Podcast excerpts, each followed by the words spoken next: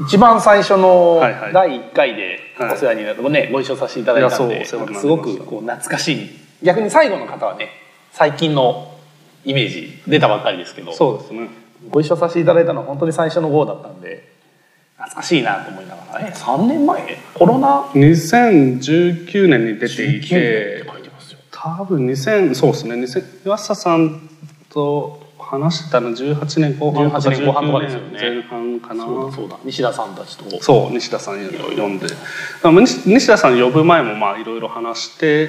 まあ、これは西田さんかなっていうふうに岩佐さんが紹介いただいて、そうでしたね、この話するんだったらぜひ西田さんをお呼びした方がいいんじゃないみたいな話をしてましたね。懐かしい。懐かしいですよね。4年前ですよ。あの時と立場変わってますよね、多分。変わってない？ギリ変わってないんじゃないですか。あ、変わりたてだったのか。シフトール始めたんですよ。ああ、変わりたてだった頃か。はい、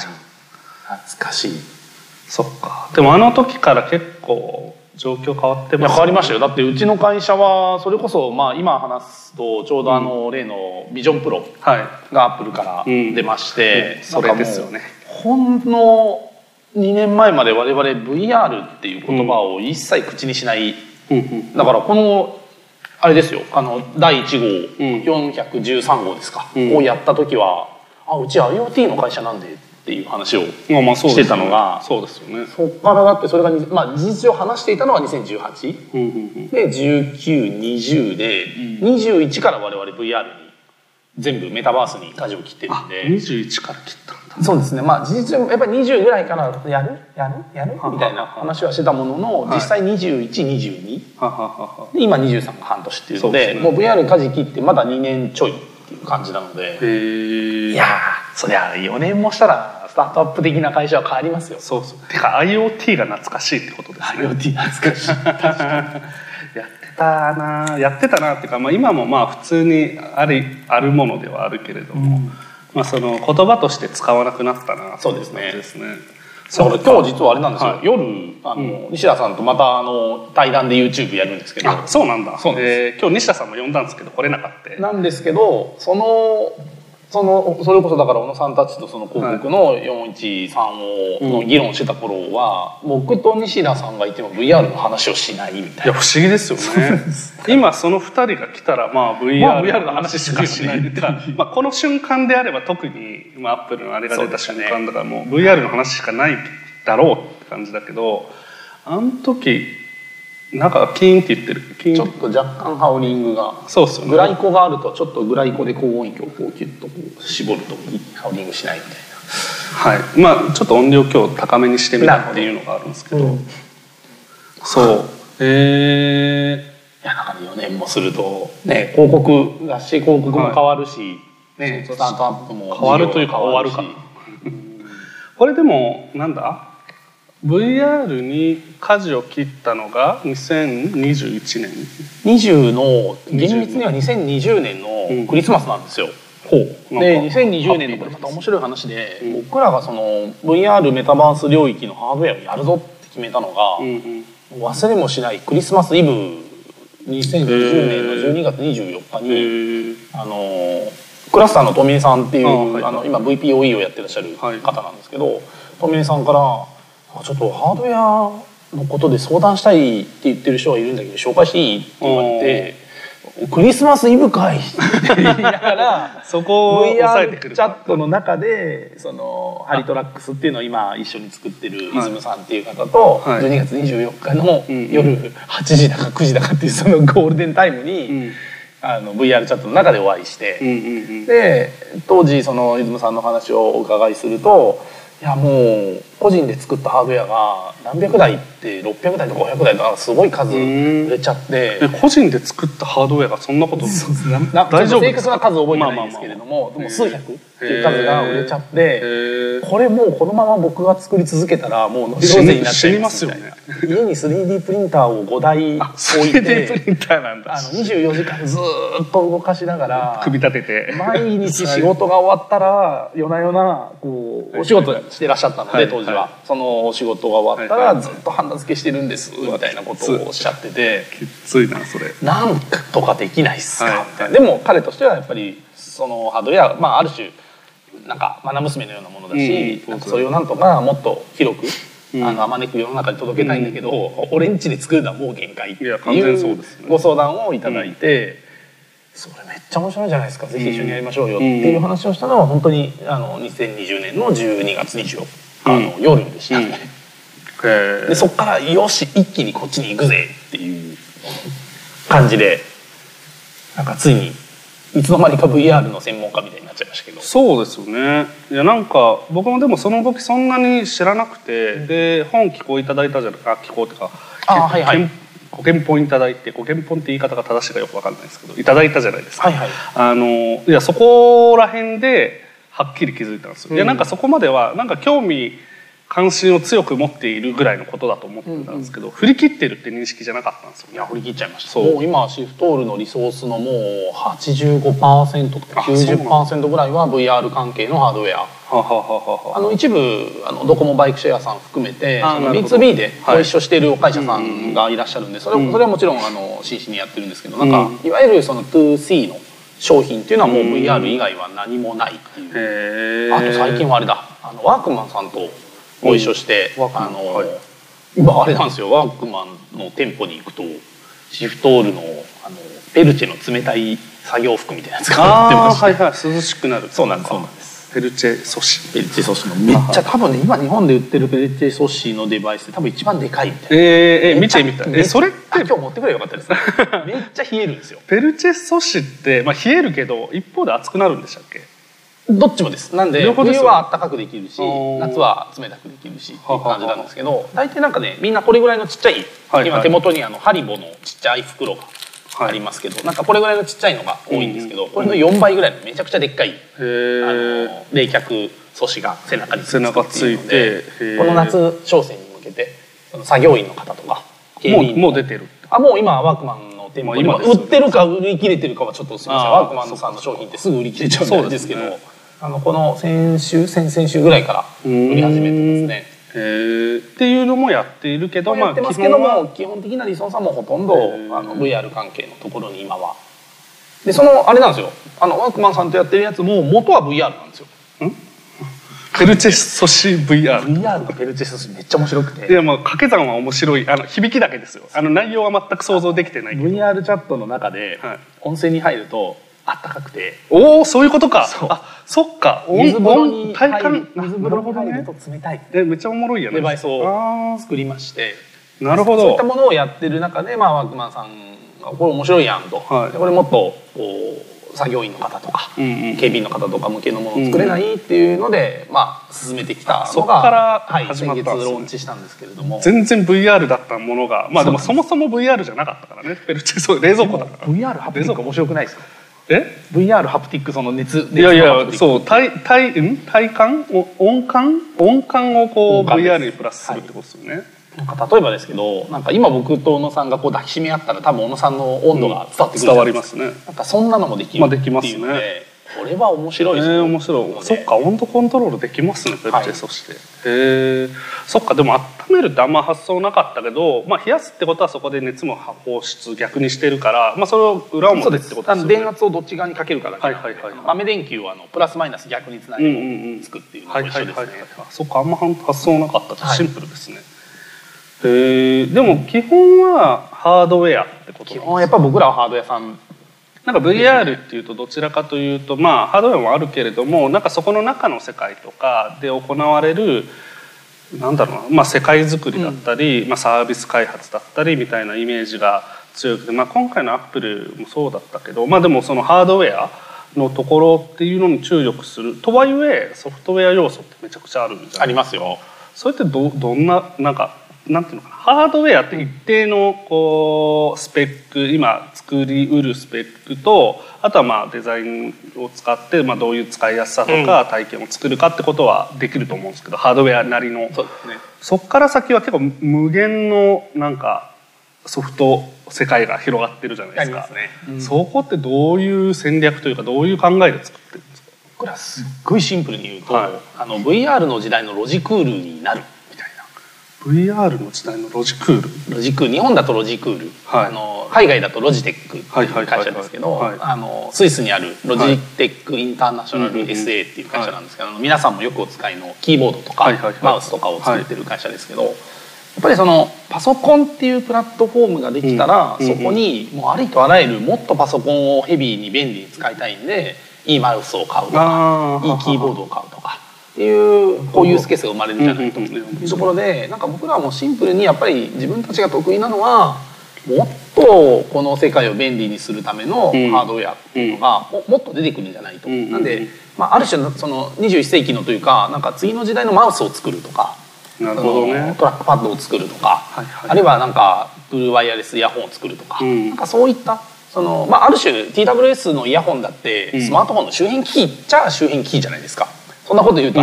坊主さんとかソニーさんに怒られるかもしれませんけど、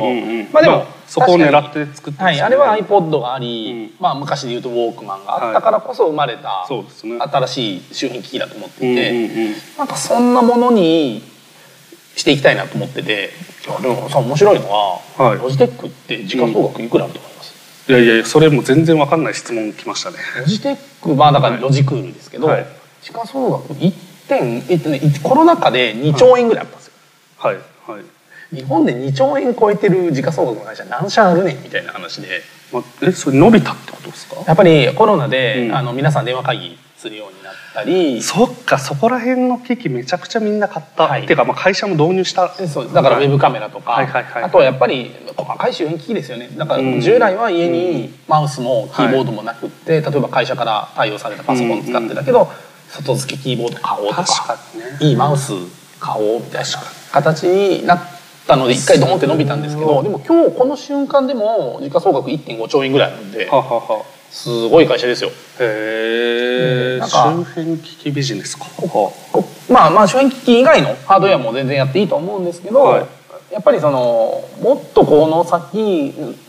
まさにアップルのビジョンプロが発表されましたけど、ヘッドセットをかぶってその中で仕事をしたりコミュニケーションしたり、場合によっては恋愛したりするっていう世界が来る中で、なんかそれをもっと便利にする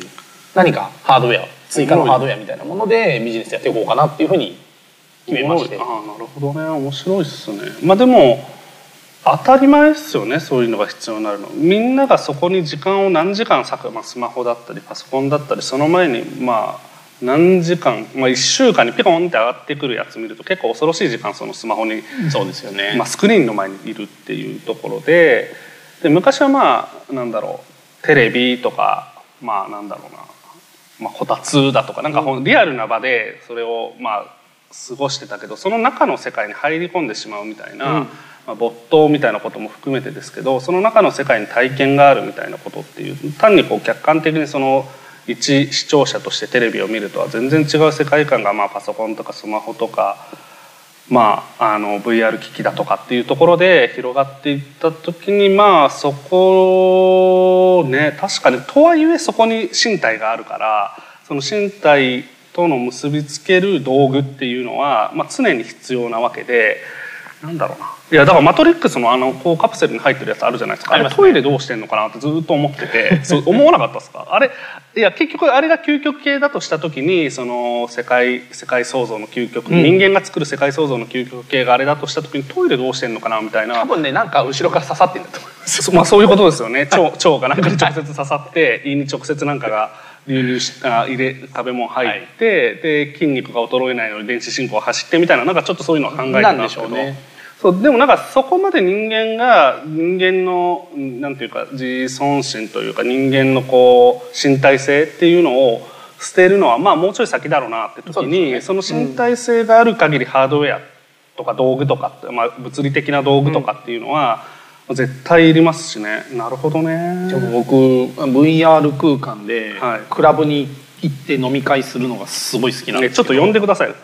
僕7月から暇なんですよ。お、じゃあ遊びに行きましょう。遊びに行きましょう。ちょっと僕ね、 VR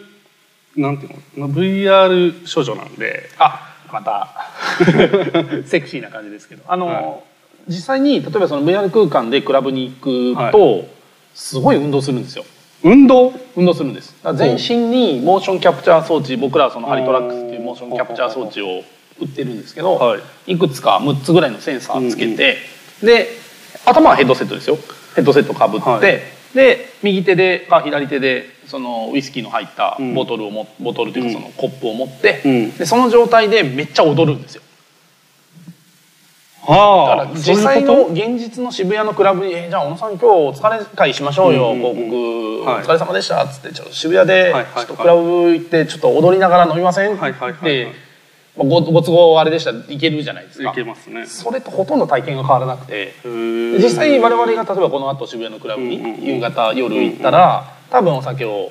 一緒に飲みながら「小野さんお疲れ様でした」みたいな話をしながら、ちょっといい音楽、ああこれ懐かしいね、この曲俺らの若い時の曲じゃんみたいな話とかを、今流行りのあれのあの曲だよねみたいな話をしながらこう踊るみたいなことをしますけど、それを実際に VR の空間で家で装置をつけてやる、むしろマトリックスよりすごい健全というか。やってみたい。ちなみに僕リアルのクラブは多分10年ぐらい行ってないんですけど、 VR は毎月のようにどっかで踊ってるみたいな。それどういう開催のされ方がしてんですか？本当にケースバイケースで、は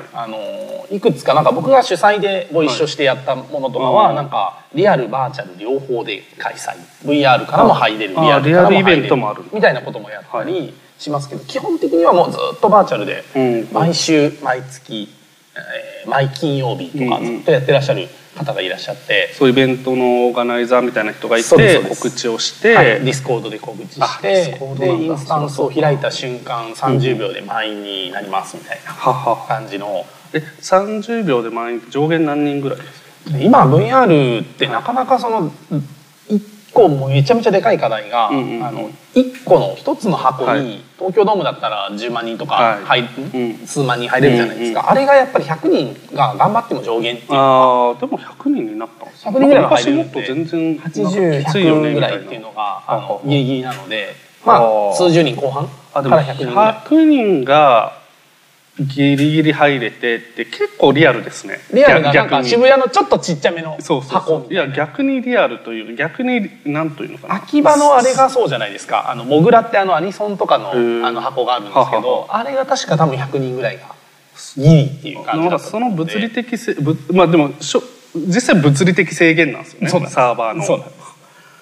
が、その100人っていうのを作ってるっていうのは面白い。まあ当然ね、そのうち10万人とかいつか達成はできるんでしょうけど、でも今この100人っていうことによる制約が、そう逆になんか飢餓感があって入れなかったよって。でも面白いのが VR なので、演者さんはそのある特定のそのインスタンスっていうその場所にしかいないんで、ここに僕らよくジョイン合戦みたいなことをして、みんなでジョインするって11時00分になった瞬間に開くらしいぞって言って、まあだからいわゆる渋谷でいうクラブの前に行列するみたいなで、オープンに入れた入れなかったみたいなのがあるんですけど、それに入れなかったら渋谷だったらそのまんま路上で飲むか別のお店に行くしかないんですけど、VR だと誰もいないもう一個のインスタンスに行けるっていうで、そこであぶれた人たちで飲むっていうのができる。ああ面白い。インスタンスは無制限に何百個でも何万個でも作れるんで、そのインスタンスって呼ばれるものが箱っていうことですか？箱です。箱というよりもなんだろうな、インスタンスはある種僕らよく映画館のスクリーンだっていう表現をしてるんですけど、映画館のスクリーンってその例えば「トップガン」を上映しますって言ったら、じゃあこの映画館10個スクリーンがあるんで「トップガン」10個上映できるじゃないですか。でもスクリーン1にはトム・クルーズがゲストで来ますって言ったら、それはスクリーン1にしか来ない。トム・クルーズは分身できないんで、配信したらできますけど、なんでリアルのトム・クルーズが来るのはスクリーン1だけで、残りのスクリーン2からスクリーン10まではトム・クルーズのいないただの「トップガン」を見るしかできない。なるほど。そんな仕組みになってるんですね。場はあるんだけれども、この人が来るのはここだけってことですね。なるほど。それがまあ例えばいくつもあると無限に作られてるみたいなね。まあでもこの辺もまた絶対変わってくると思うんで、例えばそのサテライト配信みたいな、はい、スクリーン1の状況をスクリーン2のお部屋からも見れる、でもトム・クルーズと話をしたり握手することはできないけど、スクリーン1にトム・クルーズがいるのを見ることはできるっていうシステムとかもでき始めてるんで、テクノロジーが解決していくものだとは思ってます。そうですね。絶対なんていうのかな、当たり前になっていくというか、そうですね、普通に普遍になっていく。はい。それでも全然まだよく分かってなくて、なんかその世界観が何から始めたいんですかね。まずヘッドセット買うみたいな、クエスト今だったら3を買いたいとこですけど、まだ発表されたばっかりなんで、今この瞬間っていうんだったらやっぱりクエスト2をまずは買っていただいて、でとりあえず僕が呼びますんで一緒に面白いところに行きましょう。それちょっとじゃあクエスト2ぜひぜひ買おう。じゃあちょっとリサーチとして買おう。ファーストステップがクエスト2を買うというところで、セカンドステップがそれをゲーミングパソコンにつなぐっていうのがセカンドステップでして、でクエストだけだと、いわゆるスマホゲームみたいな感じなんですね。なんで例えばですけどフォートナイトとかをイメージいただくと分かりやすいので、もちろんフォートナイトを最初に楽しむにはとりあえずスマホでフォートナイトダウンロードすればいいじゃんというところからですけど、やっぱり本気で、フォートナイトにしろマインクラフトにしろ、なんか本気でやろうと思うとやっぱりパソコン版だったりPS5 版みたいなものを入れるとグラフィックも超綺麗だし、なんかスマホ版ではできないいろんなことができるというふうになっていくと思うんですけど、なんかそんな感じでして、なるほど。それがステップ2。ステップ2かなという感じですね。なるほどね。ステップ1で、面白い、これ楽しいんじゃない、これいいんじゃないってなったら、ステップ2に行こうっていう。でステップ3はいつシフトオールが出てくるんですか。うちのやつはね、来月7月からローンチしますけれども、でもとりあえずはまずはステップ2まででもまずそこまでをやれと。ちょっとやろう。ちょっと相談するかもね。ぜひぜひ面白いのがすごくいい観光地に行くけど、ガイドブックがない状態で行くっていうのはすごい面白くなくて、例えば我々は日本人だから京都に行ったら何が楽しい、金閣寺があって銀閣寺があって京都タワーは面白くないですけど、なんか元京都人としてはこの季節だと清蓮院のライトアップが実はすごいみたいな話とかが知ってる人は案内できるじゃないですか。金閣寺大したことないっすよ。そうですね。銀閣寺行くならその上の法然寺行った方がいいよみたいな。それよりは実は戻り橋とかがいいよ。なんかそういう話を地元の人としながら行くのがよくて、例えば我々僕行ったことないですけど、どこがいいかな、じゃあなんかホーチミンに行きましょうみたいなことを言っても「ホーチミンって何で楽しいの？」ってなるけど、でもホーチミンの方と行ったら「なるほどね、小野さんホーチミンね、まずここ見とく」みたいな、ヘルシンキでもいいんですけど、なんか超メジャーじゃないところを案内されるようなものなので、ぜひ指揮者の方と行っていただくと「なるほどね、ここ何が楽しいの？」いやいやこっちおいでよ、赤坂だったらここまずは行っといてみたいな、ちょっと一緒に行くとねすごく楽しいので、ぜひご一緒しましょう。ぜひぜひ、はい、それはでもやるとして今どういう方がそこに参加されているとか、そこを享受しているんですか。今は、本当にいろんな方がいらっしゃるんですけれども、ちょっと言葉を選ばず、すごくポジティブな表現でいうとオタクの方が多いな。あ、そうなんだ。で、それはゲームが、いや、もっと広範囲の、広い範囲のオタク、すごく僕も含めてもちろんオタクなんですけど、なんかそういうマニアックなことが好きみたいな方が多くて、どちらかというとアニメとか、一部ゲーム、VTuber みたいな、どちらかというと二次元文化ですね、昔でいうがすごく好きな方が多くて、そういう意味ではあれですね、コミケ経験者多いですね。実際にブース出してる、サークルで出してる方もいらっしゃるし、参加者あるいはコスプレイヤーとして出してる方もいらっしゃるし、あるいはカメコで行ってる人もいらっしゃるしっていうので、なんかいわゆる日本アニメーション系、二次元系、二次元って最近 2.5 次元とか複雑ですけど、ややこしいですよね。いわゆるなんかジャニーズ大好きみたいな感じの方っていうよりは、どちらかというと推しの子大好きみたいな感じの方の方が比較的多い印象で、あとやっぱりテクノロジーリーダーな方が多くて、でも小野さんにすごい分かりやすく言うとあれですね、2007、8、9ぐらいにツイッター面白いよねってやってた人たちみたいな感じの、きっとそういうことかなと思います。なんかネットコミュニケーション得意、なんか3次元よりどっちって選択肢を提示すると比較的に2次元の方、もちろんその3次元好きな方もたくさんいらっしゃるんですけど、なんかアンケートで母数を見ると比較的そういう方が多いなっていう印象ですね。アンケートとかやったんですね。めっちゃやってますね。あとなんか昔の言葉で言うとリアかヒリアかで言うとやっぱりヒリアの方が多くて、でもそれってすごくメイクセンス理解できるのはどんな自分にもなれるっていうのって、うんうんうん、やっぱりその今の自分が最高にかっこいい、美しい、かわいいっていう人よりは、うん、どちらかというとそうじゃない方の方が比較的やっぱりそこに魅力を感じるって、うん、まあまあでもそういうものじゃないですか、まあ そうですね、それでも なんというかどんだけこう、まあ、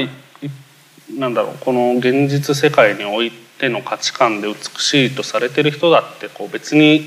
美しいです満足ですってわけじゃなくなんか別の自分みたいなものを持ちたいわけじゃないですか、はい、他の、まあ、悩みがあったりもしくはまあなんか例えばまあよく聞くのはなんだろう海外に行くと誰も自分を知らないから普通に街を歩けて楽しいみたいなのあるじゃないですか。ありますね。なんかああいうことはまあ余裕でできるわけで要するにだって僕可愛くないですかこれこれ今岩佐さん最近ねちょっと別の乙女ちゃんっていうアバターに変えたんですけどちょっと前まではこのミスティちゃんっていうアバターに使ってて そのアバターの話も聞きたかったんだよな。アバターのなんていうのかな人格みたいなものっていうのをどういうふうに作り出すのか、まあ、本人そのまま吸って人もいるかもしれないですけど、うんまあ、せっかく買われるなら何かそのアバターの人格みたいなのが生まれていくのかなと思うんですけどありますね。それってどんな感じでこうキャラ設定とはちょっと違う気がするんですよね。でもキャラ設定なんだろうなと思っていて、うんうんうん、で逆に言うとリセッタブル、はいはいはいはい、つまり例えばそのお姉キャラに今日から俺はなるみたいなことを決めて、うんうんうん、なんでしたっけまあ、僕西岡澄子さんすごい好きなんですけど懐かしいけどまだでもいろいろ芸能活動やってらっしゃいますけど、はいはい、あとは加納姉妹さんとかもそうだと思うんですけど、はいはいはいね、別に西岡澄子さん別になんか S の人じゃないんでしょみたいなああいうキャラクターとしてやってらっしゃるんでしょうとか、うん、なんかそれにすごい近いのかなと思っていてでも芸能人の方って例えば西岡澄子さんみたいにS のなんていうんですか女王様キャラをやったらなんかそこから清純派女優に行くのはちょっと難しいじゃないですか。そうリアルでそのままだとどうしてもあるんでどうなったのみたいな感じになっちゃうんですけどなんかそれができる。あまあそうですね。で多分西岡澄子さんは別にあれは芸としてやってらっしゃるだけで、うん、ご本人は会ったことないですけど多分 それとはまた別の人格をお持ちだと思うんですけど、まあ で, すねうん、でもあれが芸として成立されてるっていうなんかそれにすごい近い気がしていて、うんうんうん、でかつそのいつでも変えられる、うん、西岡澄子さん最近いなくなったなと思ったら突然なんか、うん小島よしおさんみたいなことをやり始めてる、うんね、別の人が出てきて、はいはい、実は中の人一緒なんです、はいはいはい、そうなのみたいなその中の人一緒なんですそうなのっていうのは会話がされるんですか。 それはもうだからあれですよね例えばそれこそ芸能界の中の人しか知らないみたいなあなるほどね。じゃあその場ではあの時の西岡澄子ですって小島よしおが言ってるわけではない言わないと、ね、全然別の芸能人で、はいはいはい、みたいなムキムキでこうなんか海パンで踊ってる人がいるんだみたいな、はいはいはい、新しい人来たみたいな感じ、はい、いう感じですね。でいかようにもそれを変えられるしチャレンジできるし何だったら両方できる、はいはいはい、例えば午前中の番組は小島よしおとして出演して、はいはいはい、午後の番組はリアルだと難しいですけど、うんうんうん、西岡澄子さんとして出演するみたいなことができちゃうので、はいはいはいなんかその結構今の話聞いてて気になったのが、まあ、コミュニティとか友人関係みたいなものってそこでどういう感じで構築されていくのかってめちゃくちゃ面白いですよその話、聞きたいそのネタだけでもう1日話せるぐらい面白いですけどじゃあ今日は岩さん定にしましょう結局今回そのアップルがビジョンプロを発表した後に、うんうんうんマーク・ザッカーバーグがはい、バージとかに記事が載ってましたけどなんか社員集会で話したみたいなテクストが海外のメディアにいろいろあの後に、はい、載ってたんですけど、つまり、まあ、ざくっとその要約すると、はい、アップルマーク・ザッカーバーグがですよ、はい、こう言ったっていうのがそのアップルはすごくこうまたビジョナリーなものを出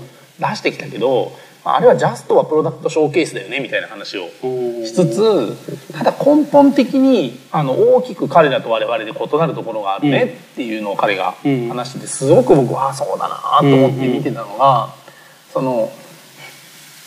超意訳で話しますよ超意訳で話すと、はい、岩佐さん解釈としていやほぼ直訳なんですけどアップルはさあいつらはさなんか一人でなんかこんなこと やる用の、まあ、要はパソコンみたいなこんな感じのちょっと今映像がないと分かりにくいと思うんですけどなんかずっと一人で画面に向かって一人でなんかエクセルとかワードやるみたいなこういうのを出してきたけど、うん、絶対俺らと根本的に概念が違う、見てるところが違うよね。で我々つまりそのメタフェイスブックはそのメタバース VR みたいなものを人と人が新しくこうつながって新しくコミュニケーションするためのプラットフォーム、つまり人と人のコミュニケーションが大事だと思ってやってるんだけど、あの発表は違うよね全然俺らとっていうことを彼は言っていて、なんかすごく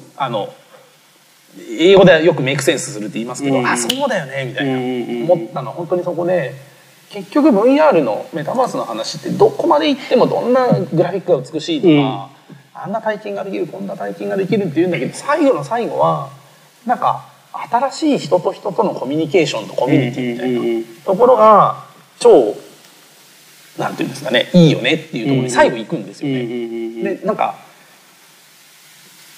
ちょっとなんか赤坂のいい飲み屋さんとかの話と一緒で、いや飯食いたいですよ、小野さんといいなんか魚とか肉食いに行きたいけど、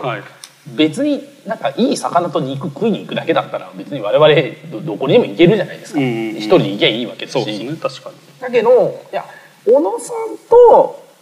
いい魚食いに行きたいんですよ、小野さんと肉食いに行って、もちろん肉大事、超大事だけど、でも2人で行って別に、あるいは彼女と行って、奥様と行って、でなんか一緒にその体験を共有しながら「いやこの肉マジでうまいね」とか「こんな魚食ったことないねすごいね」みたいな話をしながらその時間を過ごす。なんか実は美味しいご飯屋さんに行くってなんか 98% ぐらいはコミュニケーション、人とのコミュニケーションのために行くっていうところがあって、逆に言うと多分なんか一人で家にその赤坂の料亭と同じお肉が届いて一人で「今日の晩飯食ってください」って言われてもそんなに楽しくない。いや美味しいですよ、その肉は美味しいけどみたいな。あまりに寂しいんでしょうがないからフェイスブックに「この肉超うまかったんだよね」って投稿して、野呂さんとかから「めっちゃうまそう」みたいな「今度一緒に食いたいっすそれ」とか「飲みながら一緒にそれ食べましょうよ」って言われて「食べたいな小野さんと一緒に」って思うんじゃないですか。なるほどなるほど、いやよくわかります。その差で話戻って、なので実はコミュニケーションコミュニティ、人間関係っていうところが一番ある種今 VR メタバースで面白いところですね。密入感がすごいんで、いやそうですよね、本当に現実のようななんか面倒くさい人間関係がいっぱい起きる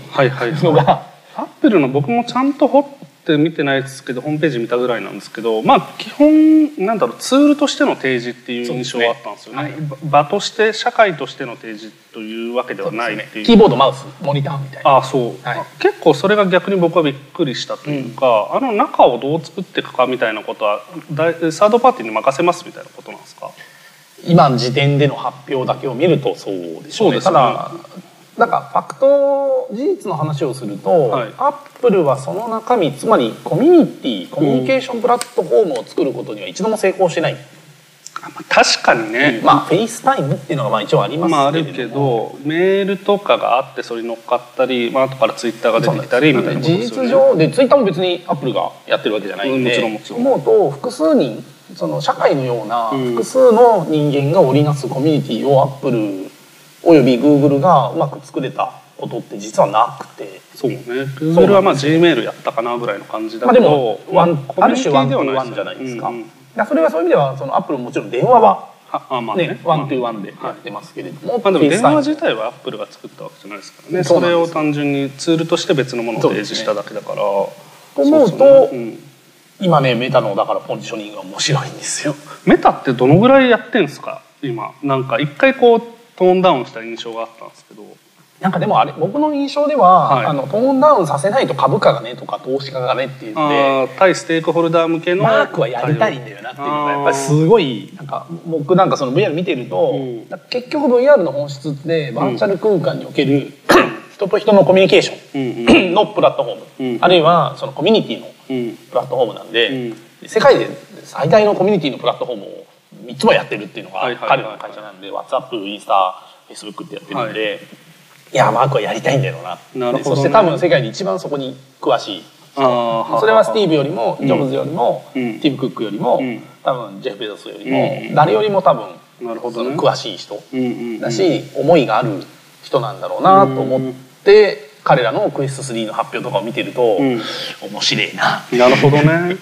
いやでも人間関係っていうのが本質だって言った時に、いやこの間文化ってこう特集したんですけど、文化っていうことと、近くもありそんな関係もないかもしれないけど、社会って言葉があって、うん、社会って言葉を調べると結局人の間みたいなことなんですよね。だからなんか社会を作るみたいなことと VR 世界を作るっていうことはなんかすごい近いことなんだろうなと思ってて、限りなく近いですね、うん、なんか今僕らその今一番ソーシャル VR ってよく言われてますが、はい、そのコミュニケーションベースのプラットフォーム、 VR のプラットフォームとしては世界最大のプラットフォームが今 VR チャットっていうプラットフォームなんですけど、僕らがよくその VR チャットについて語るときに、もうまさに今小野さんおっしゃったように、これは社会であるっていう表現を常にやっぱりしていて、で必ずその社会っていう言葉の定義に立ち戻って、社会とは何ぞやっていうところをこういわゆる辞書から順番に紐解いていくと、結局人と人が織りなすコミュニティなんだよねっていう、コミュニケーションが生んでいった自活体であったり集合体であるっていうところに立ち戻っていって、あ、これが VR なんだって今はな、VR というかいわゆるメタバースですね。ちょっとなんかこすられすぎたワードかもしれないですけど、でもなんかすごくそこは真なりだなと思って見ていますね。メタバースって言葉は僕はすごい好きで、こすられすぎたことによって価値ある言葉が価値をなくすって現象が今すごい嫌いで、あるあるなんですけど、広告ってまさにそのワードですよね。そうですね。もう何百年何十年、そうですね、100年こすられたワードだけど、今もう一回磨いてみようぜってね、小野さんがやられたのはまさにこの4冊5冊かだと思うんで、本当にそうだと思います。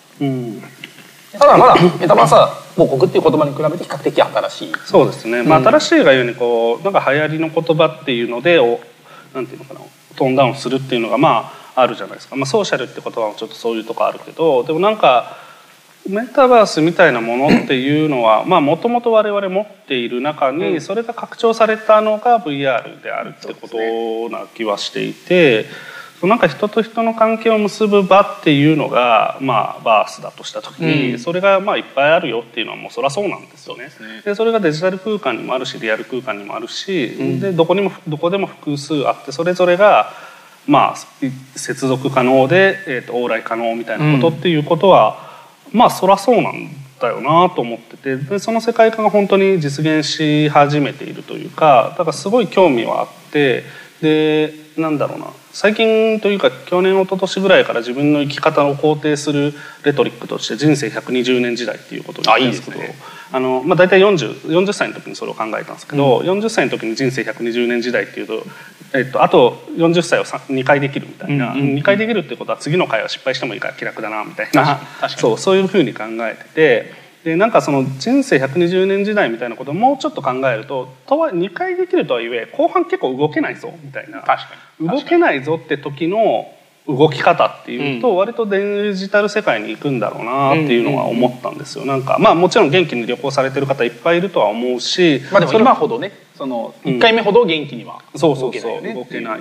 らなんかその選択肢として VR っていうのは確実にあるなと思った時に、なんかそこの世界っていうのをなんか覗いてみたいな、次はみたいな気持ちは持っていて、なんかそれ自体新しいもの好きみたいなこともあるかもしれないんだけれども、なんか結局人と人に落ち着くんであれば、なんていうかな、それが場がどこでもいいというか、なんかそれが赤坂でもいいし、徳島の田舎でもいいし、バーチャルでもそう、アフリカのどこかでもいいし、バーチャルでもいいっていう、なんかそういう価値観、で変な話ツイッター上でもいいと思うんですよね。でそれぞれの場の特性っていうのがあるだけであって、例えばわかんないけどアフリカのどっかだったらそのなんとか語しか通用しないみたいなことだと思うんですよね。でちょっと隣の村行ったらその言葉すら通用しないみたいなことで、プロトコルが違うっていうことじゃないですか、言語とか価値観の違いって。だからそのプロトコルをいくつも持ってそのやり取りするっていうのは、実は普段我々やってることで、会社でのプロトコル、家でのプロトコル、PTA の会でのプロトコルみたいな、PTA 行ったこと子供いないから行ったことないけど、でもなんかそれぞれに合わせながらやっていて、でもどこか人間が共通だから共通してる部分はあるだろうなと思いながら、一方で人間が共通っていうのが圧倒的に強すぎるがゆえに結構違うところあるっていうところも引き立ってるから、なんか新しいところに入ると気をつけながら、ここは前のプロトコル使って大丈夫かなみたいなんで、ダメなんだみたいな。じゃあ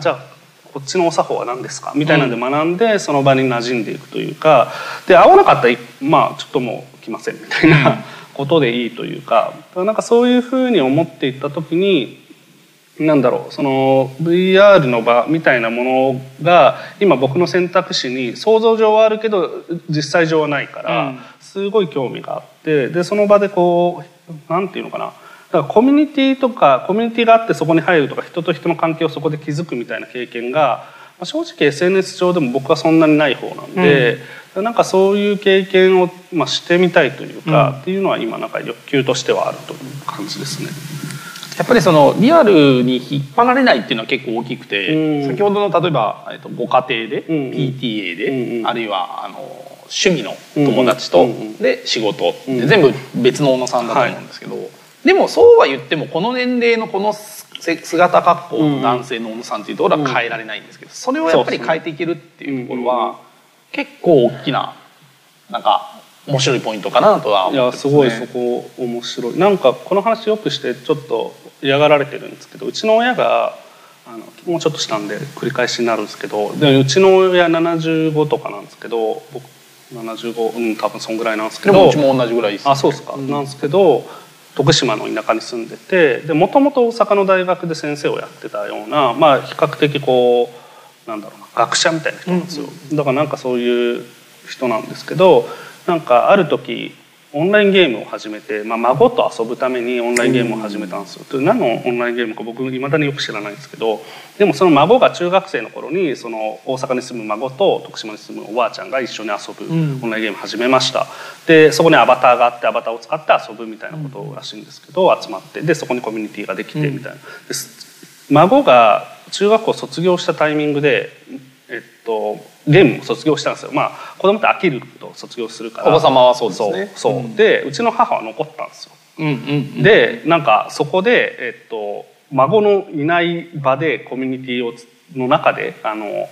遊ぶというかっていうことをやっていて、でかつその場では彼女は大阪に住んでいる40歳の OL っていう設定なんですよ、中の人が。要するにそうこれちょっと面白いなと思ったら、アバターとして別人になるのは構わないんだけど、中の設定も変えているっていうのがすげえ面白いなと思って、である時そこから2年後に、正月に帰ったら、いや藤井風くん最高みたいな、最高やねみたいな、ちょっとだから若い会話になってるんですよ。ででもだいぶ若いなみたいなふうに思って聞いたら、うちの姉がその話聞いてたらしくて、あんた知ってるって、この人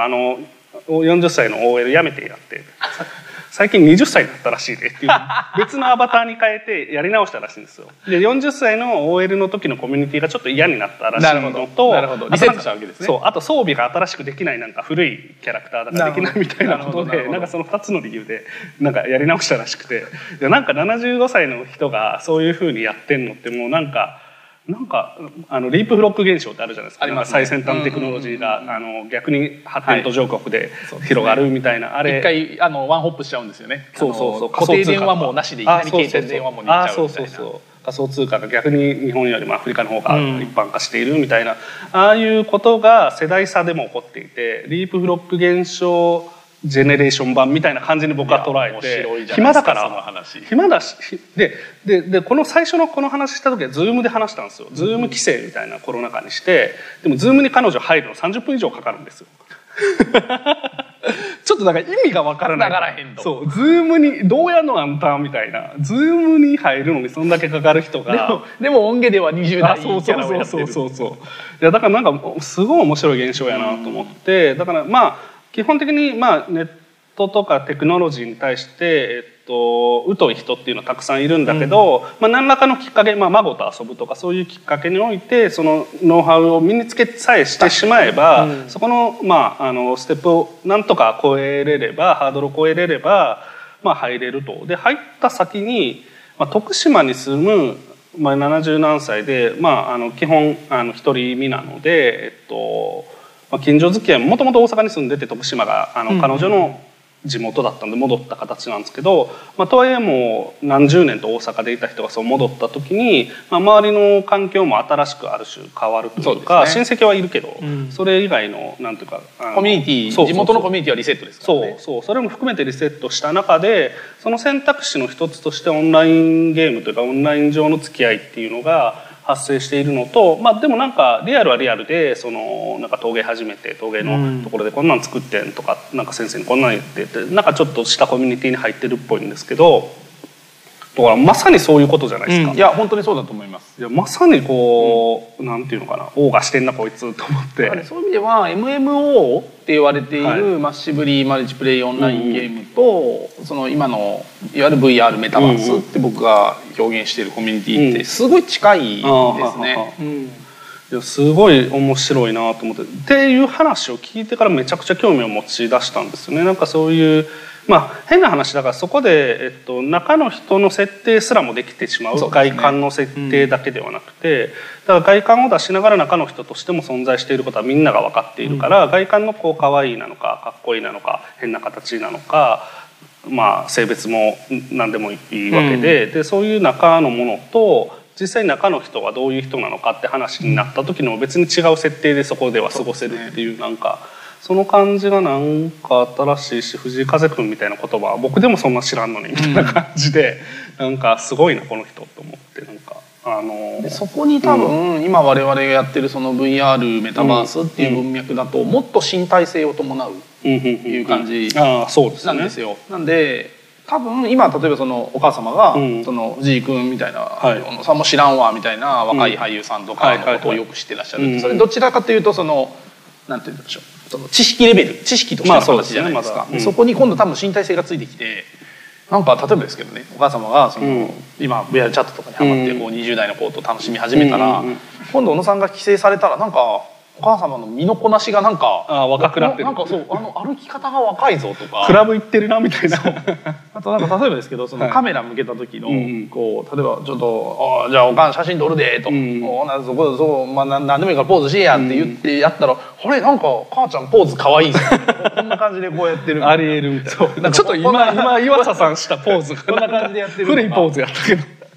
まあね、やってるそうなんですよ。なんか結局身体性も含めてどんどんこうそっちに入っていくっていうのは今結構起きていて、面白いですよ。だって僕なんかだから普段その女性の服装をして女性のアバターで入ってるんで、写真撮る時の女性っぽいポーズができるようになっちゃいましたもん。おー、なるほどね。だから例えばその女性アバターでスカート履いてヤンキー座りしてウィーってやるわけにいかないじゃないですか。パンツ見えちゃうよね。でなんかそれっぽい姿勢、立って足をちょっとこうクロスさせるとかに胸が見えるようにちょっと横を上半身が、男性ってそういうポーズしないじゃないですか。意識はしないですかね。でもなんかやっぱりそういう身体を持つんだったらこっちから撮った方が可愛いんでしょみたいなふうにこう。女性の身体に合わせた動きみたいなのをするとか。なるほどね。やっぱりスカート履いてるんで、でもこの姿勢はダメだよねっていう姿勢を無意識に取る。例えばその椅子に座って写真撮る時もどっちかというと正面から見たらもしかしたらなんか見えちゃうかもしれないねっていうのでちょっと足横にこうするみたいなこと無意識にやるんだけど、でもリアルで例えば今日夜小野さんと行ったら多分うんこ座りして「イエイ」って言ってこうやって写真を撮るんですけど。なんか2つの身体性を使い分けるようになる。精神性はどんな感じですか。そこでのキャラクターみたいなものがそれ人それぞれですね。でもらったりしないですか。僕は逆にもうキャラクターは絶対変えないみたいな。だからただの酒くずのおっさんが、おっさんのままで身体だけ女性になってるみたいなキャラクターをやっていて、それめちゃいいですね。じゃあ岩佐さんなど中身まんま出てる、はいおっさんですみたいなっていう感じだけど、でも写真撮られる時はちょっと身体性だけちょっとそっちに合わせてるっていうふうにする人もいれば、先ほどの小野さんのお母様の例じゃないですけど、もうそのキャラクターまで全部作っちゃうっていう方もいらっしゃるし、本当にそこは人それぞれで、なんかそこは面白いなと思って。匿名の次というか、なんか匿名はまあ誰かわからないっていうことでしかないわけで、でなんていうか匿名の反対で本名なのかわかんないけど、本当の件名というか件名っていうのがあって、でその間がまあ間というのかわかんないけど、それじゃない選択肢として出てきているものだから、姿を変えるが中身は精神は一緒っていうのがまあ僕の設定だし、でも別にそれを全ての人に強制するわけでもないし、姿を変えて全く違う人になる。でもそれは匿名ではなくてその人でもあるわけじゃないですか。でやってるうちにその人はその人になっていくというか、で実際のリアルな方にももしかしたらフィードバックがあるかもしれないし、なんか、ね、感覚としては僕の場合だから、件名つまり匿名じゃない実際の名前で、実際のその40代のおじさんっていうキャラクターを押し出しつつやってるんで、なんかイメージとしてはコスプレに近い感じですね。あ、確かにね、コスプレだとまあ、うん、なるほどね、コスプレか、確かに。例えばその京都に旅行に行った、海外の方が着物を着て京都の街を歩くみたいなのになんか感覚としては近くてですね。なるほどね。なりきってその世界を楽しむ。そうですね。はいはいはい。ディズニーランドとかもそういう感じなんですか？ディズニーランドとかも多分近いと思います。別にディズニーランドに行った瞬間に小野さんが突然なんか西岡澄子のキャラになるわけではなくて、いつもの通りの小野さんだけど、今日はディズニーランドだからこうやって楽しもうって言って、ちょっとテンション耳つけたり、そうドレス着たりして楽しむっていうのに近いですね。まあディズニーランドの場合は若干非日常だけど、その VR 上はどうですか？非日常ですか？日常ですか？それも含めてなんかみんながそれぞれ決めていくっていう感じで、 VR を非日常だとして楽しむ方もいれば VR が日常だとして楽しむ方もいるんで、僕なんかもう完全に日常が日常化してる。みんな飲むぜって言ってみんな来ようぜ来ようぜとか、あとはなんか僕の中では VR チャットはゴールデン街なので、行くところに行ったらなんか常連さんがいたりいなかったり、なんか3ヶ月ぶりに来たやつがいたりして「おお」みたいな「おんちゃん久しぶりね」みたいな「3ヶ月ぶりじゃない？いや半年だよ」みたいな話をしながら「最近どう？」って「いや大変仕事」みたいな話をこうしながら一緒にコミュニケーションしたり。あ、でも今の「大変仕事」っていうやつの中にこうちょっと何か気になることがあって、要するに「大変仕事」っていうところのこれがキャラクターの設定の場合は出てきづらい言葉だな。そうですね、そうですね。逆にでも出てきたとしたらすごい設定を深めているなっていうので、はい、要するに女子高生のキャラクターが中身で、でアウトプットとしてはなんかゴリゴリのマッチョのおっさんで、で実際はなんか40代の誰かだったっていう、こう3種類の可能性があるわけですよね。見た目と中身とキャラクター。定期テストでさ、そうそうそうそうそう。だから中身を女子高生。定期テスト20年前に終わってるやろみたいな。そう、中身を女子高生設定にした40歳の男性がゴリゴリのマッチョのなんか若い兄ちゃんの格好をしているっていうこともできますからね。それもできますからね。でそれをした時にテストの話するっていうのはかなりのキャラ設定というか、最近どう？いやテスト大変でみたいな、なんかでも実際メタバースの中に入ってコミュニケーションしてると、本当にキャラ設定まで作ってる人って本当に少数派で、ああなるほど、見た目とかはもうすごく。なんていうんですか、現実はもちろん違う。現実は男性がアバター女性になってたり、現実女性がアバター男性になってたりってなるんですけど、なんか仕事だったり家庭関係をだったり、なんか語学業だったりみたいなところはもうストレートに話を、現実をそのままっていう方が多いですね。あ、多いですか。でもなんかそれは結構なんていうのかな、それこそリアルなコミュニティの複数性みたいなことに近いなと思ってて、ここ、まあ、会社の中で話す話はできないけど、まあ、なんか地元帰ったらそういう話できるみたいなのあるじゃないですか。ああいう感じってことだと思ってます。あ、でもそれはいいですね。まあでもそういう意味でもゴールデン街、まあ確かにね、誰かわからんゴールデン街の飲み屋に行って常連同士やけど、仕事何やってんすかみたいな「いや博報堂で」みたいな言う人はあんまりいなくて、あ、まあなんか広告とかそっち系ですとか、業界ですみたいな、本名も別に言わない、なんかあだ名で呼んでもらうみたいな、セールス系ですとか営業ですみたいな、お前営業ちゃうやろみたいなぐらいの、わかる、あんな感じです。わかる。でなんか例えばそれで受けが悪かったりすると、今度別のお店では「何で働いてるの？」で「あ、なんか会社員っす」みたいな感じに言ってることもあるし、ちょっとこう雰囲気をみんな変えるっていう、そんな感じなんで、そんなになんか現実と実は乖離してる話ではないかな。なるほどね。あ、でもそれはすごい、なんだろうな、地続き感がめちゃくちゃありますね。極端にやるとさっき僕が言ったみたいな完全にキャラクターを作っていくってこともあるだろうけれども、もっとゴールデン街とか、まあなんか銀座の飲み屋みたいな、なんかそういう複数性、自分のいる場の単にそれが複数あって、それぞれでなんか吐き出すものっていうのが言えること言えないことがあって、こっちではそういうこと言えるけどこっちではそういうこと言えないみたいな、はい、でもなんかそれは救われる感じはしますね。なんか多分なんかその銀座のクラブで話す内容と新橋の居酒屋で話す内容ちょっと違うよねみたいな、まあちゃうでしょうね、うん、そんな感じな気はしますね。へえ。でその場ででもこうなんていうのかな、なんかこう人と人が集まる時の何かこう集まる場みたいな、うん、だから飲みに行くんだったらその飲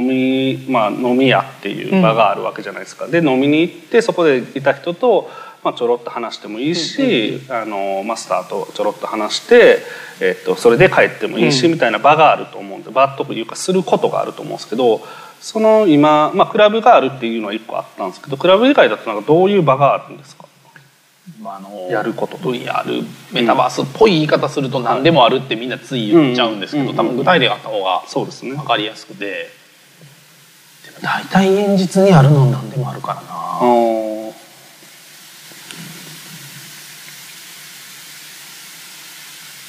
じゃあちょっと飲み屋から話をあえて広げていきましょうか。そうですね。なんとなくこうイメージいただくのがあの渋谷とか新橋にある居酒屋さんみたいなのをイメージいただくと、当然居酒屋があったらその後、うん、二次会お姉ちゃんのいる店みたいな、あそういうのもあるんですよね。とても例えばお話の面白いお姉さんがいる、はい、あるいはセクシーなお姉さんがいる、うん、あるいはおかまさんがいる、新宿とか行くといろんな、ね、お店があるありますよね。まあ、そういうのは基本的に全部あるので、例えば今僕は小野さんと、はい、新橋で飲んでます、うんうん、という設定の VR で飲んでます、うん、はいはいはいはい、そろそろ二次会行きますかあいいっすね、はいはいはい、どっち行きますどっち系行きますって多分会話をして、それちょっとリアルでもありそうで、ね、リアルでもあるじゃないですか、ね、カラオケ、あそれともなんか綺麗なお姉さんがいる、うん、例えば銀座のクラブみたいなとこ行くみたいな話もあれば、うん、さっきの別の方のクラブでちょっとガンガン音楽でちょっとハイテンションの方行きましょうよって言ったら渋谷の音楽が鳴ってる方のクラブだし、ちょっとなんか老舗の2丁目行きましょうか、新宿行って、それはいや面白いお店があるんですよ、例えばその、ね、別に僕らがなんていうんですか、その男性が好きとかいうのはないけど、うん、2丁目のゲイバーですごい面白いお話、うん、面白いマスターがいるお店があって一緒に行きません、うん、みたいなものも当然、うん、はいありますね。で次がこれまた面白くて、うん、もう仕事も飲んだし、うん、最近遊園地できたんで行きませんみたいな、お遊園地ね、それないな、ないですけど、例えば僕と小野さんが赤坂で飲んでて、もう結構食いましたね、お腹いっぱいっすね、うん、みたいな、次二次会どこ行きましょうって言って、ちょっと今から富士急ハイランドに新しいアトラクションできたんで、はいはい、10秒ぐらいで行けるんで行きませんって言ったら、はいはい、一瞬行きたくないですか？今の例えだとちょっと富士急ハイランドだったら吐くなって思っちゃうけど浅草だったらありえる。確かに食った後だと、そう飲んで食って朝から飲んで食って、ね、で花屋敷ちょっと行くかみたいなノリはめっちゃわかる、うんうん、あるいはなんか普通に小野さんと例えばこう17時とか18時から会社で打ち合わせをしてて、でこの後ちょっとどっか行きましょうよ、うんうん、いいですねいいですね、僕18時から空いてますよ、うん、俺も空いてますって言ったら、うんうん、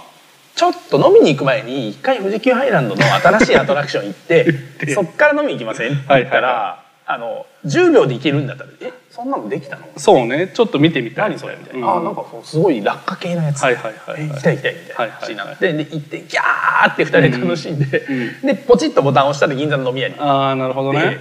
あじゃあ乾杯みたいな、はい、いやちょっとさっきのやばかったですねみたいな、なるほどね、これちょっと飲み屋の後に行ったら吐きましたね、あそうね、先でよかったみたいな会話をしながらはいはい、はい、こうで飲み屋にいる人と、うんみんな富士急ハイランドの新しいアトラクション行ったみたいな、はい、私行きました昨日、うん、俺さっき行ってきましたみたいな、はいはい、分かったよねみたいな会話をしながら楽しむ、はいはい、形になる、まあ、遊園地もそうですし、うんうん、あと無限に観光地がいつでも追加されるっていうのが、観光地ですね。例えば分かりやすいのが、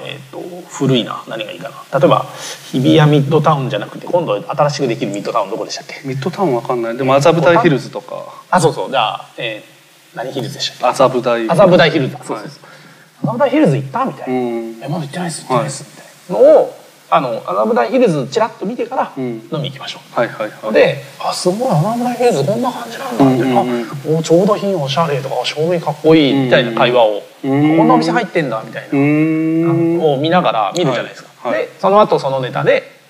なんかワードとかのでなんか無限にそのラブダイヒルズみたいなものが毎日数百個出てくるんで、その中でどこ行く観光ですよね、まあ、観光っていうとなんかチープな街歩きとか感じがするんですけど、なんか新しい場所が追加されたのでそこをちらっとみんなで何らか共通言語を持ってる人で楽しむ。なるほど。例えばその小野さんと一緒にアダムダイヒルズに行くのと、うん、例えばうちの家内と一緒に、うん、こうあるいはうちのおかんと一緒にアダムダイヒルズに行くの、うん、多分会話が全部違いますね、まあ、絶対違います、ね、小野さんだったらあここにサイネージつけるんだみたいな、その広告の観点とか見た感じ、ね、はい、ブランディングはあこういうお店入れるんだねみたいな、っていうそういう知見の話が聞けるだろうし、逆に言うとなんかファッションにすごい明るいなんか方と一緒に行くと、あこのファッションブランドは、ね、実は日本でここ初めて入っててとか、あこことこことここをファッションに入れるっていうことはこういうファッションの文脈だねみたいな話を聞けるじゃないですか。でなんか同じ場所でもみんなで行く人によって楽しさが違うみたいなものはこれ VR も一緒で、あとなんかアトラクション行って観光、まあ物を一緒に行って、あとゲームができると思っていいですね。あーゲームもある、はい、なんか分かりやすいのは小野さんじゃあ飲みに行く前にちょっと一回ゲーセン行ってから行きましょうよみたいな、最近なんか新しいレースゲーム入ったんですよ、なんかストリートファイターの新しいの入ったんですよ、おいじゃあ一回やってから行くみたいなって言ってひとしきり楽しんだ後に、いや小野さん強いっすねみたいな話をしながらまた話すっていうのは楽しい。だから最後は結局マーク・ザッカーバーグのようにコミュニケーションで、別に一人でそのゲームやってもそんなに楽しくないし、一人でさっきのねヒルズ見に行っても楽しくないんだけど、この人と行くから楽しい、この人となんかするから楽しいっていう、なんかそんな感じで本当にゲームもできるし、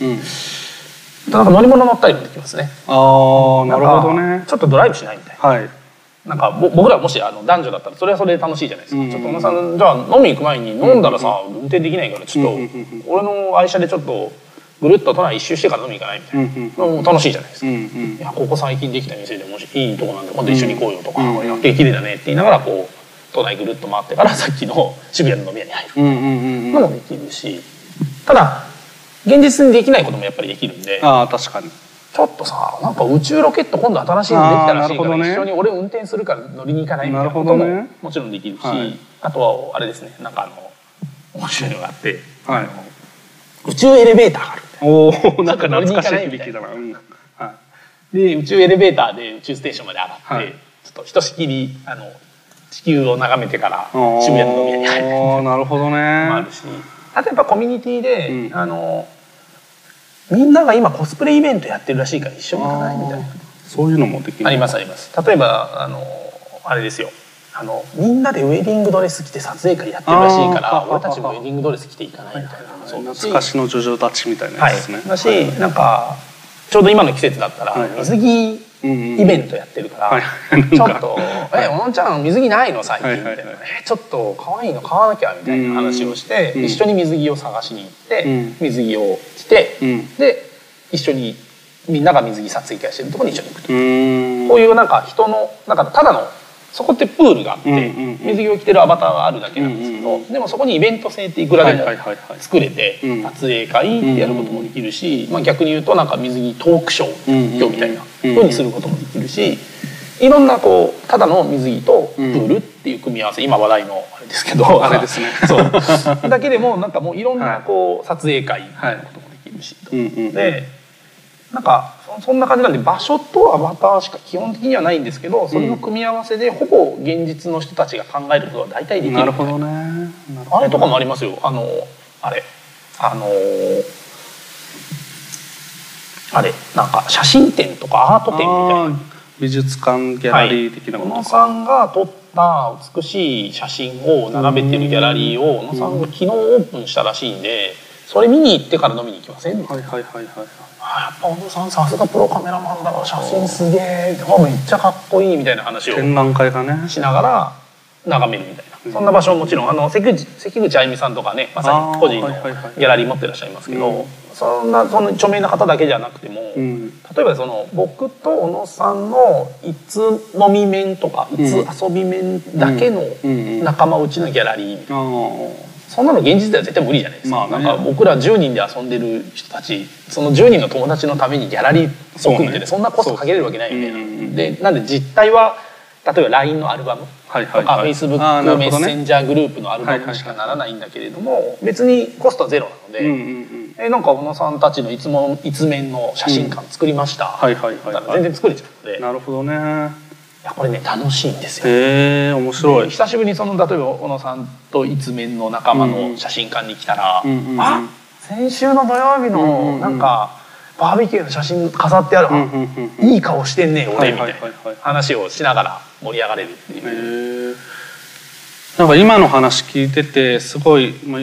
友達と遊びに行くとか、知人となんか街歩きするとか飲みに行くとかっていうなんか現実世界のこう、リプレイス、でかつ現実世界で起きない、何か発生し得ないこと、宇宙に行けるとか、現実世界だったらコストが合わなすぎてできない写真館作るとかっていうのができる、っていうのから、本当に何でも発展して作られていきそうだなっていう感じがしたのですけど、なんか話を聞いてちょっと気になったのが、その場で起こる仕事、みたいなことって何か起こり始めるんですかね。すでに結構起こり始めていて、例えばその、まさにその例えば博報堂さんが VR の中で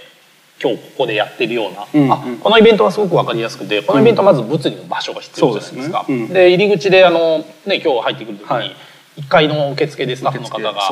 ーブルを置かれていて、当然ねその入り口から何からもいろんなスタッフの方が関わっていらっしゃる。当然ですけどそのスタッフの方々ってこのイベントを成立させるために必要で、そのために当然何らか人件費がどこかしら発生してるわけじゃないですか。それも普通にVR でも行われていて、例えば VR の空間で雑誌広告のなんかこういうトークイベントやりましょうって言ったら、当然広報する人が必要で、当然受付が必要で、ご案内が必要で、今日はないかもしれませんけど、もしこれが例えばその100人入るイベントですって言ったら案内係もいるし、多分カメラマンも入られるし、おそらく司会者も。なるほどね。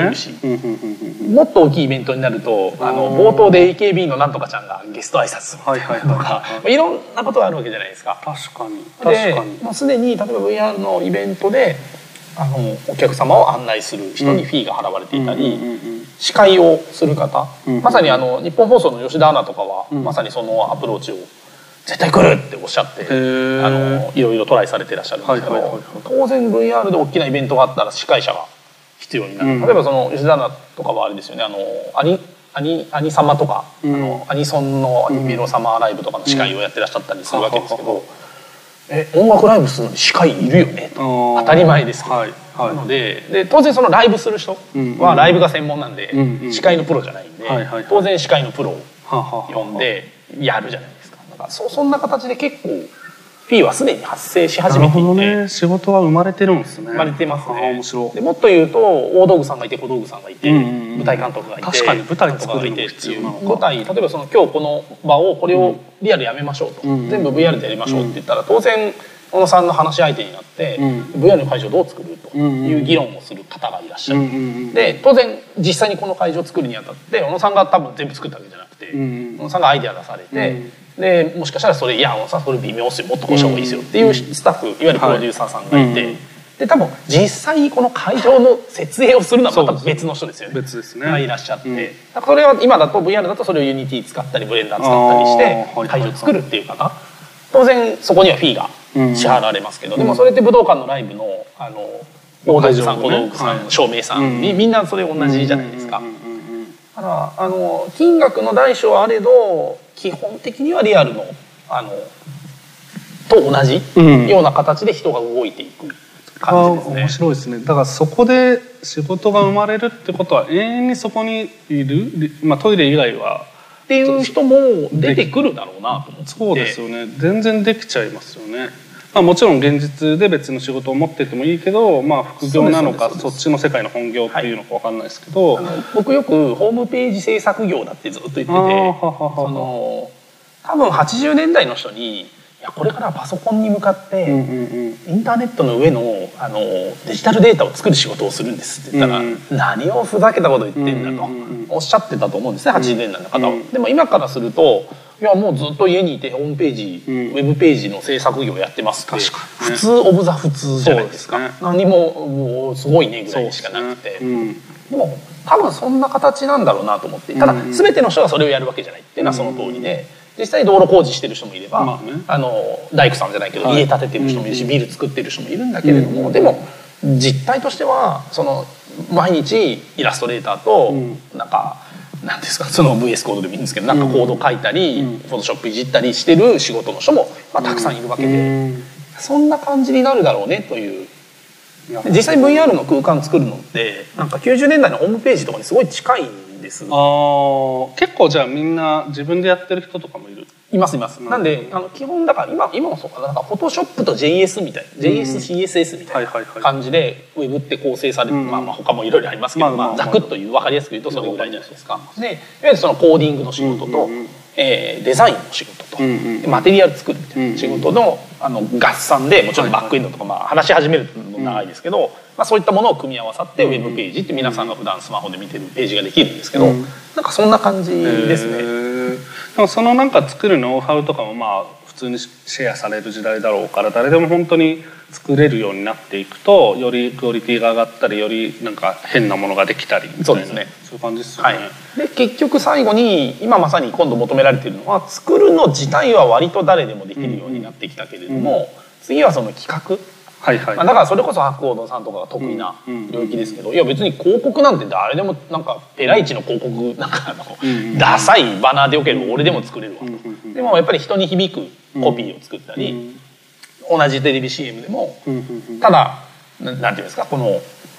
本1冊300円読んでねみたいなことは俺でも書けるわけですけど、でもやっぱりプロの広告の人に言わせるとそんなのじゃ響かないと言ってこう広告の案を練るわけじゃないですか。で最後クリエイティブ取るのは今言ったカメラ回して役者さん持ってくれば撮れるんだけど、どう伝えたら響くかみたいな、今ちょっとそっちに若干また寄りつつある感じはしてますね。ホームページもそんな感じだったんですよね。ホームページビルダー時代からドリームウィーバーに変わってみたいな、湯浅拓磨のホームページ、阿部寛のホームページは個人でも作れるが、それをいかにこうバズらせるかとか響かせるかとかバイラルさせるかみたいな、今ちょっとそっちに来てますね。面白いな。多分もっとただまだ HTML を手書きするぐらいの時代なんです。あ、まだ始まったところ。はい、ちなみにそのさっきイベントやるとき告知をするって言ってたんですけど、その告知のベースになってるのは大体ディスコードなんですか。これがめちゃくちゃ面白くて、新橋の飲み屋に行くと、たまになんかライブの告知とか貼ってありません？貼ってます貼ってます。なんかうちのバイトのゆきちゃんが今度ライブします。身内のねやつ。ゆきですみたいな、ライブ来てねみたいな、じゃあよろしくねみたいなことを言ったりしてると。あるいはなんか常連さんのなんかこれね常連の小野さんのバンドなんで今度ミラノサロンでバンドするらしい。おすげえすげえみたいな行くわみたいなのを普通に物理の VR のバーに張り紙貼ってあったり。あ、そうなんだ。いやもちろんディスコードもあるし、あとはその本当に VR 専門のメディアで記事としてプレスリリース投げ込んで、記事にしていただいてみたいなケースもあるし、本当もう現実と近いんですけど、でも飲み屋にポスター貼ってるのめっちゃ面白くないですか？いや、それおもろいですね。それでもなんか面白いな。だからそこの飲み屋に来る人がターゲットなんであればそこに貼ったらいいってことですね。なるほどね、面白い。あとやっぱりその日経新聞に載っけてもらうのは大変だけど、行きつけの飲み屋にポスター貼ってもらうのはマスターよろしくでいけるっていう、なんかその敷居とかの低さもあって、まだまだやっぱりそのすごく黎明期なので、VR チャットイベントカレンダーみたいな、イベントカレンダー昔あれ今もありますけど、IT 勉強会カレンダーってあったじゃないですか。あんなノリで Google カレンダーでまだその VR チャットの上でやってるイベントが1日でも100件とかなんですけど、100件ぐらいだったらまだ見れるみたいな感じなので、まだ本当の黎明期としてはそういうのがあったりしますけど、多分これからもっとそこは変わっていくでしょうね。それ面白いな。多分それが1000件になったらね、もう読めないので、何かのキュレーションが必要なんだろう。何かキュレーションが必要になって、多分そうなるとなんか今日の VR イベントをおすすめするメディアみたいな多分また出てきて形になるんだろうと思いますけどね。かつリアルとリアルのイベント告知をお知らせしているようなメディアが VR も隔てなくやっていくっていう感じにもなるんでしょうね。面白いな。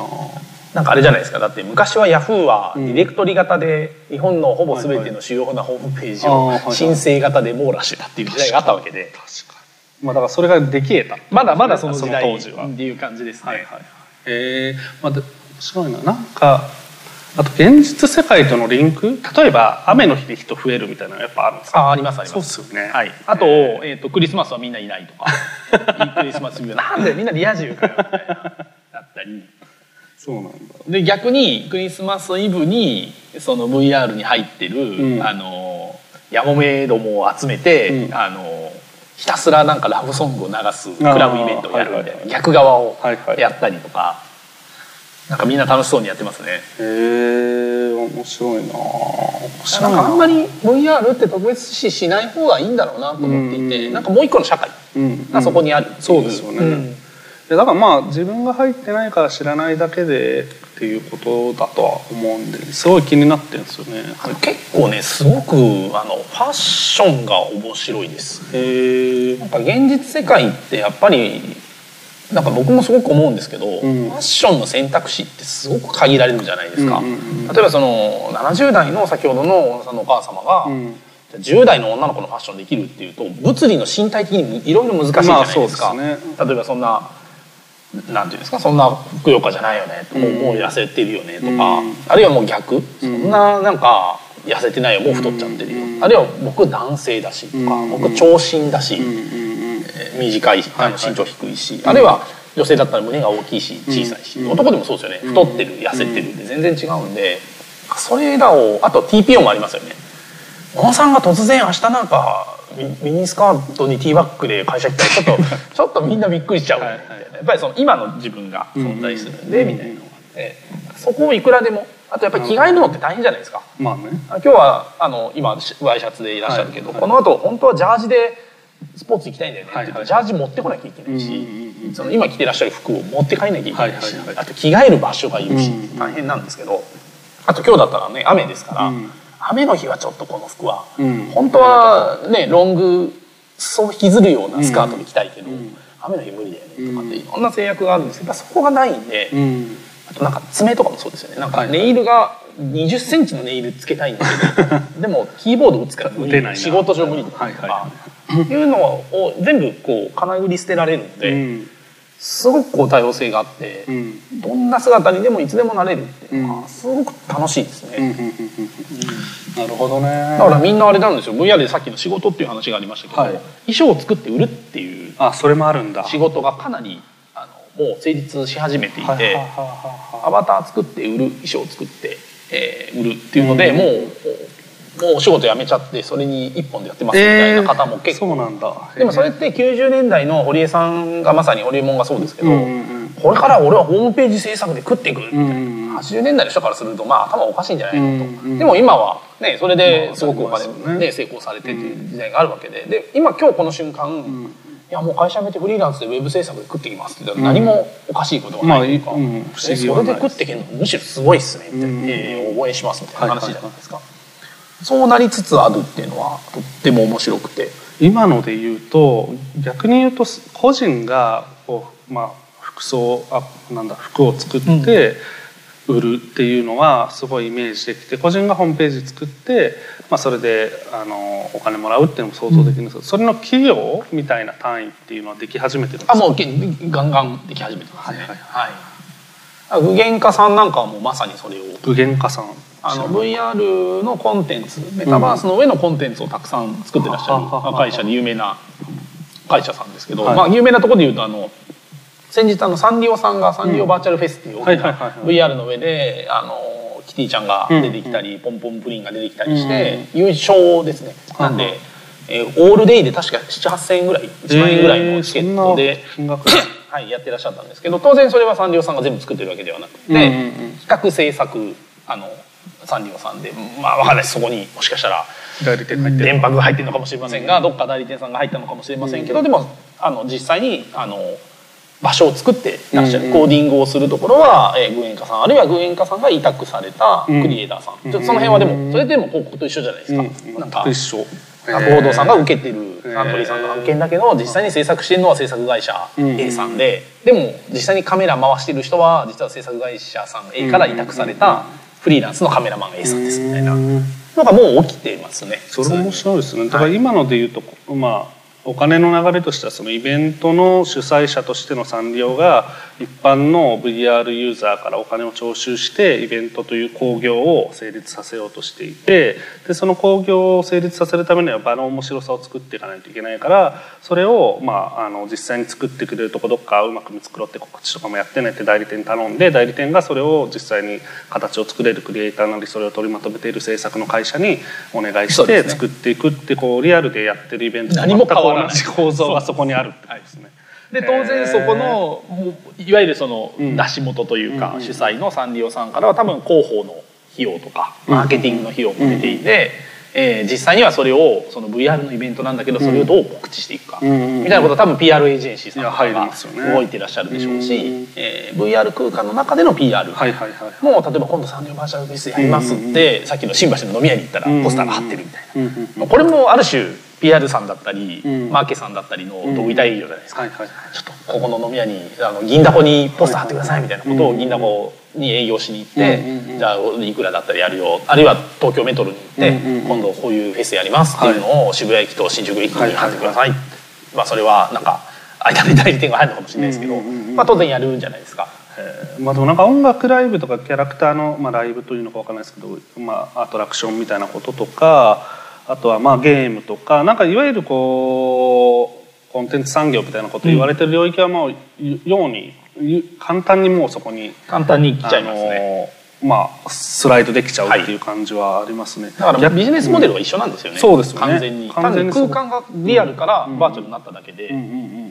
逆にその、まあ、例えば飲み屋って言ってますけど、そこで実際にお金の交換とお酒食べ物出すみたいなことはまだっていうか今はないです。まだないんですけど、これから結構出てくるだろうなという、ね。それってやり方としては行ったらなんかウーバーかなんかでこうそこの提供しているお酒が届くみたいなことなんですか。いや多分ね物理の、はい、お酒だったりご飯だったりっていうのは絡めない方向でしょうね。どちらかというと接客業に対する対価みたいなもの。なるほど。近くて、まあ分かりやすい例で言うとそのキャバクラが分かりやすくて、別にキャバクラに行ったらお酒も出るし、そのおつまみみたいなものも出ますけど、別にキャバクラで柿ピーを食べたいからキャバクラに行くわけではなくて、それはその美しいお姉さんたちとお話を楽しみたいから行くわけじゃないですか。なんでそこから柿ピーと謎の薄いハイボールが覗かれるだけで、お酒は好きにご自身で楽しめばと。なるほどね。まあでもあそこで最近すげえホストのTikTok を見てしまって、その TikTok 中毒になりそうだったら消したっていう事件があったんですけどその話面白そういやいやあったんですけど、いやだからそのあそこで入ってる高いお酒とか別に飲むためにやってないからないんです。記号ですよね。記号なんですよ。だからそういう意味ではそのまま成立しちゃうってことか。だからパチンコの3点方式じゃないけれども、なんで別にむしろキャバクラだったりホストでもいいんです、ホストクラブでもいいんですけど、別に場所がなければ、あるいはおつまみとさっきの薄いハイボールがなければもう少し安価に提供できるはずで。っていうかリアルにキャバクラ優勝で始めてたりはまだしないですか。あります。あるんだ。やっぱあるんだ。ただ少なくともその VR チャットって今流行ってるプラットフォームとしてはそういう直接的なマネタイズはまだあまりない。まあ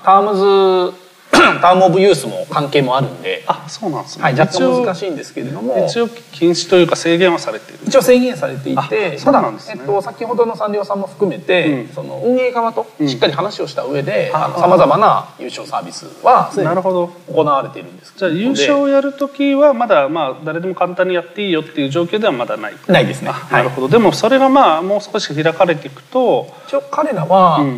ここ1年ぐらいって言い始めてもうすぐ1年経つんですけど。ぐらいで投げ銭を入れようみたいな話は入ってきているので、そうするとこのバーに入るには可愛い女の子って言いながら中身は75歳の小野さんのお母様かもしれませんが応対してくれて会話を楽しめるバーです。ただし入場料はチップ500円ねみたいなのはすぐ出てくる感じですね。システムとしてはオープンになりつつあるという感じで。さっきちょっとちらっと言ったのを聞いたらパチンコとか、はい、ギャンブルとかみたいなものっていうのがめちゃくちゃ相性良さそうだなと思います。いいですね。はい。ですでにもうその VR の空間の中で、はい、いわゆるカジノ的なものを、うんうん、あれなんて言うんでしたっけ、カジノチップ、はい、を使いながらやるっていうシステムがすでに実装されているので、うん、例えばそのダーツで、うんうん、ちょっとチップをかけて、うん、でしっかりダーツで勝った分をルーレットに持っていって、うん、ルーレットで負けるみたいな、もうシステムはもうシステムとして整備されているので、あとはじゃあそこに先ほどのまあ、ただカジノの場合は結構法整備が、まあね、法にかなり近づいちゃうので、うんうん、ちょっとどういう実装になっていくのかってのはあれですけど、少なくとも遊びとして、うんうん、僕らもできるじゃないですか。別にお金をかけなければやっていいですから、ね、うん、チップ持ってきて、うん、小野さんポーカーしようぜみたいなのは全然、うん、俺勝った負けたって、うん、負けたらお前一気なみたいなのは別にできるわけじゃないですか、うん、全然ありますよね。それはもう今でもすでに、なるほどね、楽しめていて、大体僕もよく飲みながらダーツしてますよ。ちなみにダーツ身体的な行動を伴うダーツ、こうやってそれがもうシュッてやってシフトオールのやつでってこと？手は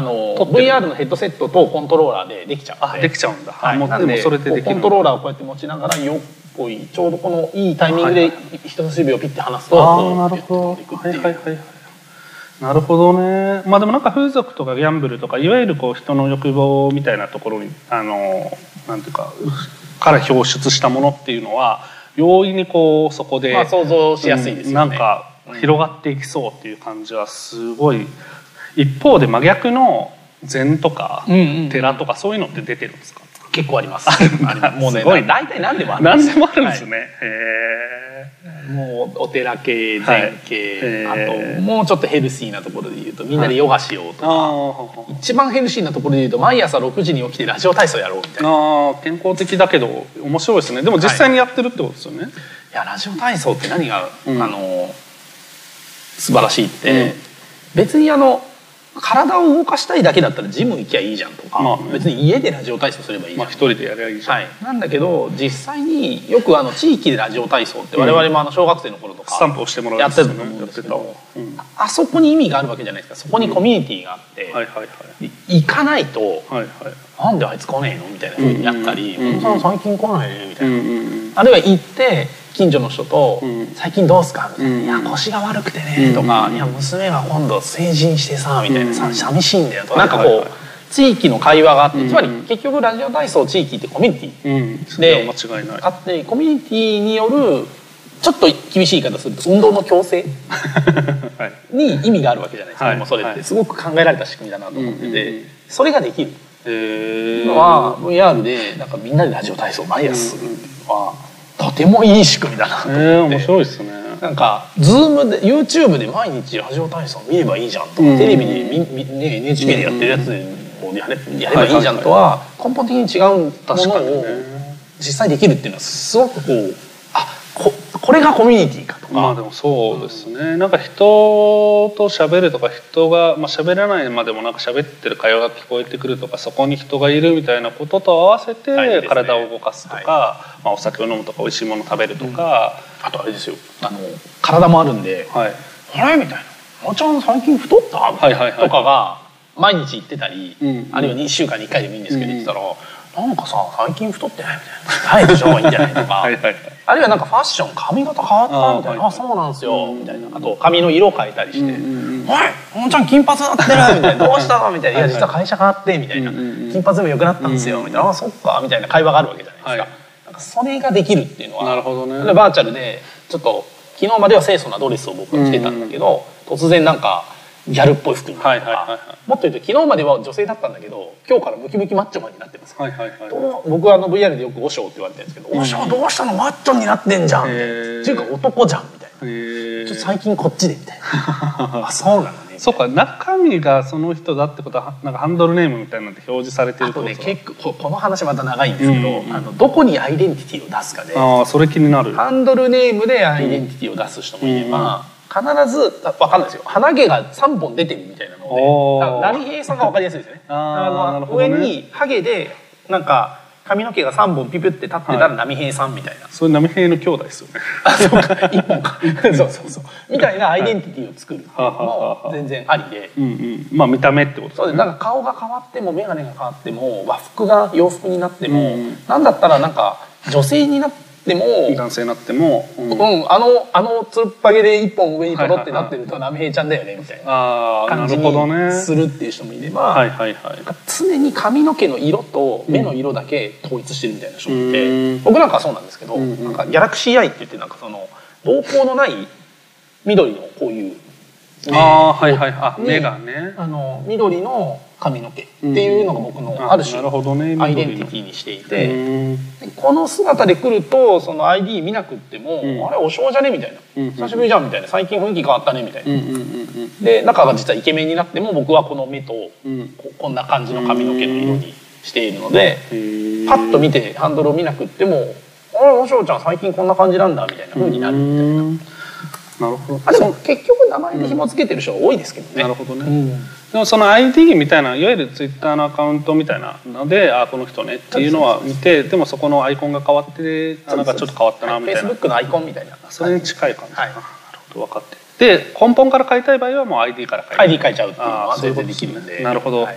分かってきた。ストーカーがついたり、そうか、ね、いや VR もね、ストーカーがいたり、現実世界の問題と一緒じゃないですか、ね、ギャラリーストーカーみたいな、なんかあの村八分にされる問題だったり、コミュニティでうまくいかないとか、人間関係も何にも変わらないですね、まあ、人間がいるとね、そこに人間の問題は常に起こるってことですね、はい、逆に言うとリセットできるっていうのはまあいい部分、まあね、そうですね。例えばそれっておっしゃるようにツイッターアカウントと一緒だよねって言ってしまえばそうで、また単純にだからリアルでもいいしツイッターでもいいし VR でもいいしで、それぞれの場の特性があって、できることできないこと、やりやすいこと、うん、ちょっとやりづらいことみたいなのがあるってことですよね。だからその選択肢の一つになっていく。で多分、まあ、ツイッターだとツイッターの問題ってよく話されたりはすると思うんだけど、うん、VR だと VR の問題があって、リアルだったらリアルの問題があって、うん、まあ、リアルになればなるほど身体的危険性みたいなものが伴うけど、まあ、ネットになるとそこら辺は若干緩くなるみたいなこととかありますもんね、うん、なるほど。いや、いろいろ今日聞けたなと思います。ちょっとぜひゆっくり遊びに行きましょう。あのね、7月から暇になると本当に連絡します。これもう本当にぜひぜひ、なんかとにかくなんか今やってないこととかやったことないこととかをちょっとやりたいなと思っていて、はい、ちょっとこれを機会に、いや、今日お呼びできてよかったです。すいません、ちょっと、はい、雨でバタバタしちゃいました。とんでもないですが、はい、じゃあ今日はこんな感じで雑談を終えたいと思います、はい、楽しい雑談でしたね。ありがとうございます。まさに雑談でしたね。ありがとうございます。